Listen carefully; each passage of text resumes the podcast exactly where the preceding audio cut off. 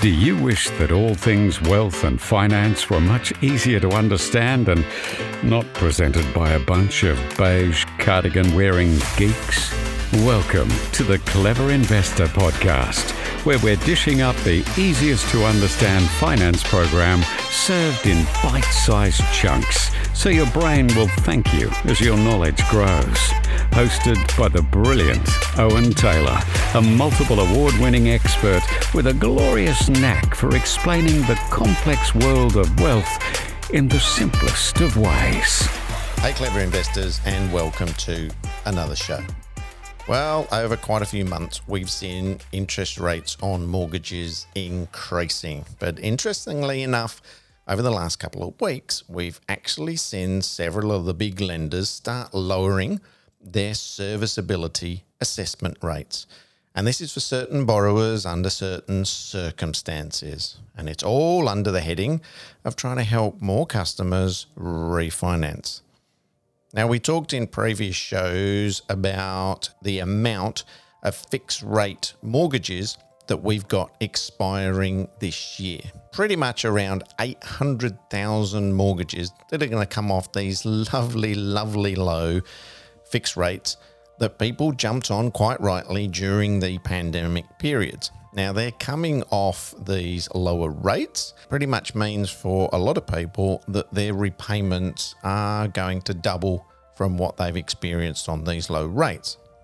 Now, the mortgage rate in Australia has averaged about 6.87% since 1990 to currently 2023.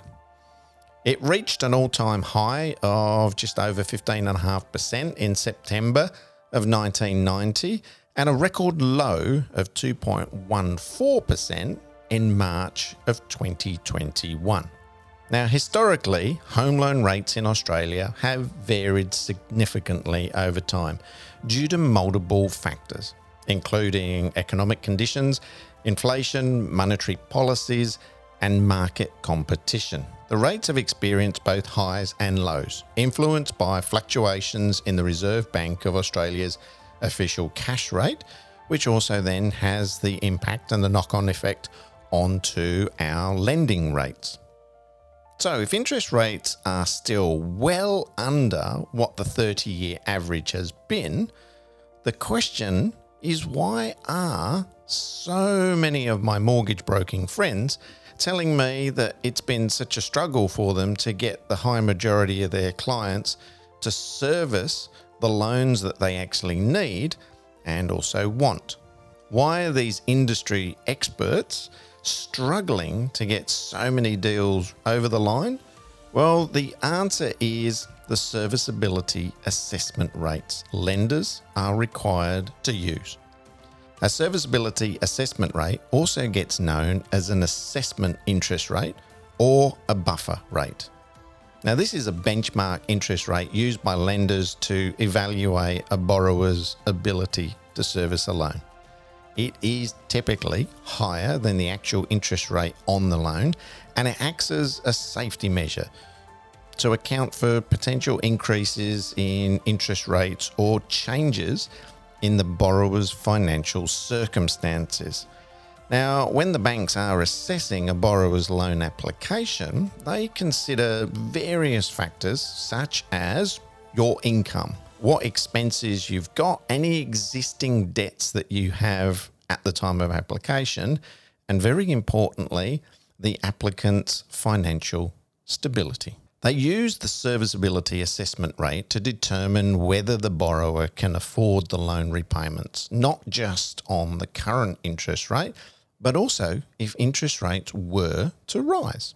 By applying a higher interest rate through the serviceability assessment rate, lenders are then aiming to ensure that their borrowers can still comfortably meet these repayments, even in less favourable economic conditions.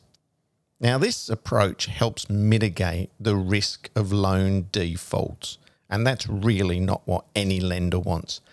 And it also, from a legal point of view, ensures their responsible lending practices. The serviceability assessment rate can vary among lenders and may depend on market conditions and the lender's appetite for risk. It's typically expressed as a percentage or a specific amount above the current interest rate. So, as an example, if the current interest rates are, let's say, 6%, the lender may use a serviceability assessment rate of 9%. So they've added 3% onto it.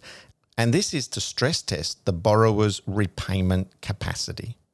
It's important to note that the serviceability assessment rate is not the actual interest rate that you, the borrower, is going to pay on the loan. It's a stress testing tool. It's a higher rate used during the loan approval process to evaluate your affordability and to mitigate risk really on everybody's behalf. Now, once the loan is approved, the borrower will typically pay the actual interest rate that's agreed upon in the loan contracts that you're going to sign. Now it's time for a little word from today's podcast sponsor. Are you new to property investing and you're not sure if it's the right financial choice for you or don't know where to start? Well, our Wealth Through Property event is absolutely perfect for you. Upcoming dates for Wealth Through Property are the 30th of May in Sydney Olympic Park, the 14th of June in Sydney's Sutherland Shire at the Sharks Kareela, and the 29th of June live in Sydney CBD at the Hilton Hotel. All events start at 7 pm and you can book yourself in by going to bluewealth.com.au. The Australian Prudential Regulation Authority, which is more commonly known by its acronym APRA. APRA is known as Australia's prudential regulator. But what does a prudential regulation mean? Putting it simply, prudential regulation is a legal framework that's focused on the financial safety and stability of institutions and the actual entire broader financial system. As Australia's prudential regulator, APRA is responsible for ensuring that the entities it regulates can, under all reasonable circumstances, meet the financial commitments they make to a core group of customers. As such, APRA is sometimes described as Australia's financial safety regulator. In October 2022, APRA announced that it was going to increase the interest rate buffers that it advises banks to use to assess the serviceability of home loans and investment loans. And they moved it from 2.5% to 3%. APRA increased the buffer rate to keep debt to income ratios from getting too high and minimise the risk to the country. Now, this was during our, let's say, pandemic period, and we had really, really low interest rates on mortgages. So we're now faced with a situation where we've got the refinances and we've got people that are trying to borrow money to buy new property that are maybe new to the marketplace. But they're quite honestly being sort of penalised by having this 3% buffer before they can even get their mortgage through. Several of our larger lenders have begun tweaking their serviceability tests. Westpac, just to name one of them, has introduced a new streamlined refinance policy, and it's been designed to help more customers refinance their existing Westpac home loans applications to refinance an existing mortgage will continue to be assessed under the standard serviceability rules and criteria. And you're still going to need to provide all the regular verification documents, pay slips, incomings and outgoings. But Westpac has come out and said that if certain customers are unable to meet this strict now serviceability standard, then different assessment criteria can be applied to their application. Now, this rate will be applied as a credit exception to new and existing mortgages. Currently, APRA expects banks to test new borrowers' ability to make their loan repayments at an interest rate that, as we said before, is 3% higher. This special circumstances refinancing policy means that you've got to meet certain criteria. Some of these things are that the new mortgage monthly repayments must be less or equal to the current minimum monthly contracted repayments on the loan being refinanced.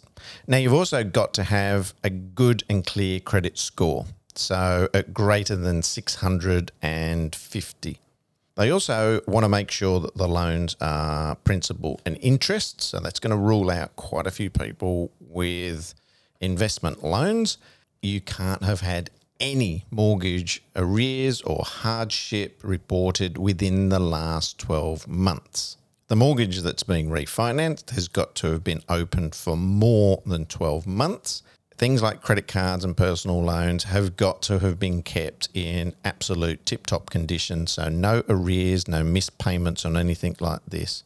If you're refinancing too, you can't add or increase the mortgage by more than 50,000 higher than what the limit on the loan is being refinanced. At the moment, it seems that most of these policies you can't have interest only. So, as I mentioned before, if you've got an investment property loan, this is not going to be applicable for you unless you're switching it over to principal and interest. Hopefully, other lenders are going to start introducing policies such as this to make it easier for people that need to refinance. And then hopefully, over time, we're going to see APRA who is going to, across the board, decrease the serviceability assessment buffer. Just about all of the industry bodies are pressuring as much as they can APRA to reduce the serviceability assessment rate back down to a more reasonable level, probably around the 2% mark rather than its current 3%. This is going to help people from a serviceability point of view and what they can, what are they able to borrow from a bank's point of view. Well, I hope you enjoyed today's show. I want to ask you to please go and like us and recommend us to your friends. And if you've got any questions or anything you'd like to see on any other upcoming shows, then drop us a line here at the Clever Investor podcast. I'll see you again next week for another edition of the Clever Investor Podcast.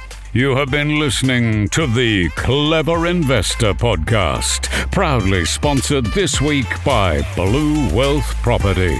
Are you ready to start a new investment journey? Get in touch with the industry leaders, Blue Wealth Property.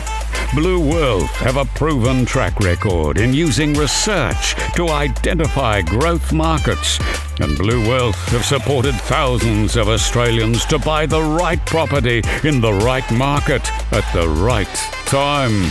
Go to bluewealth.com.au.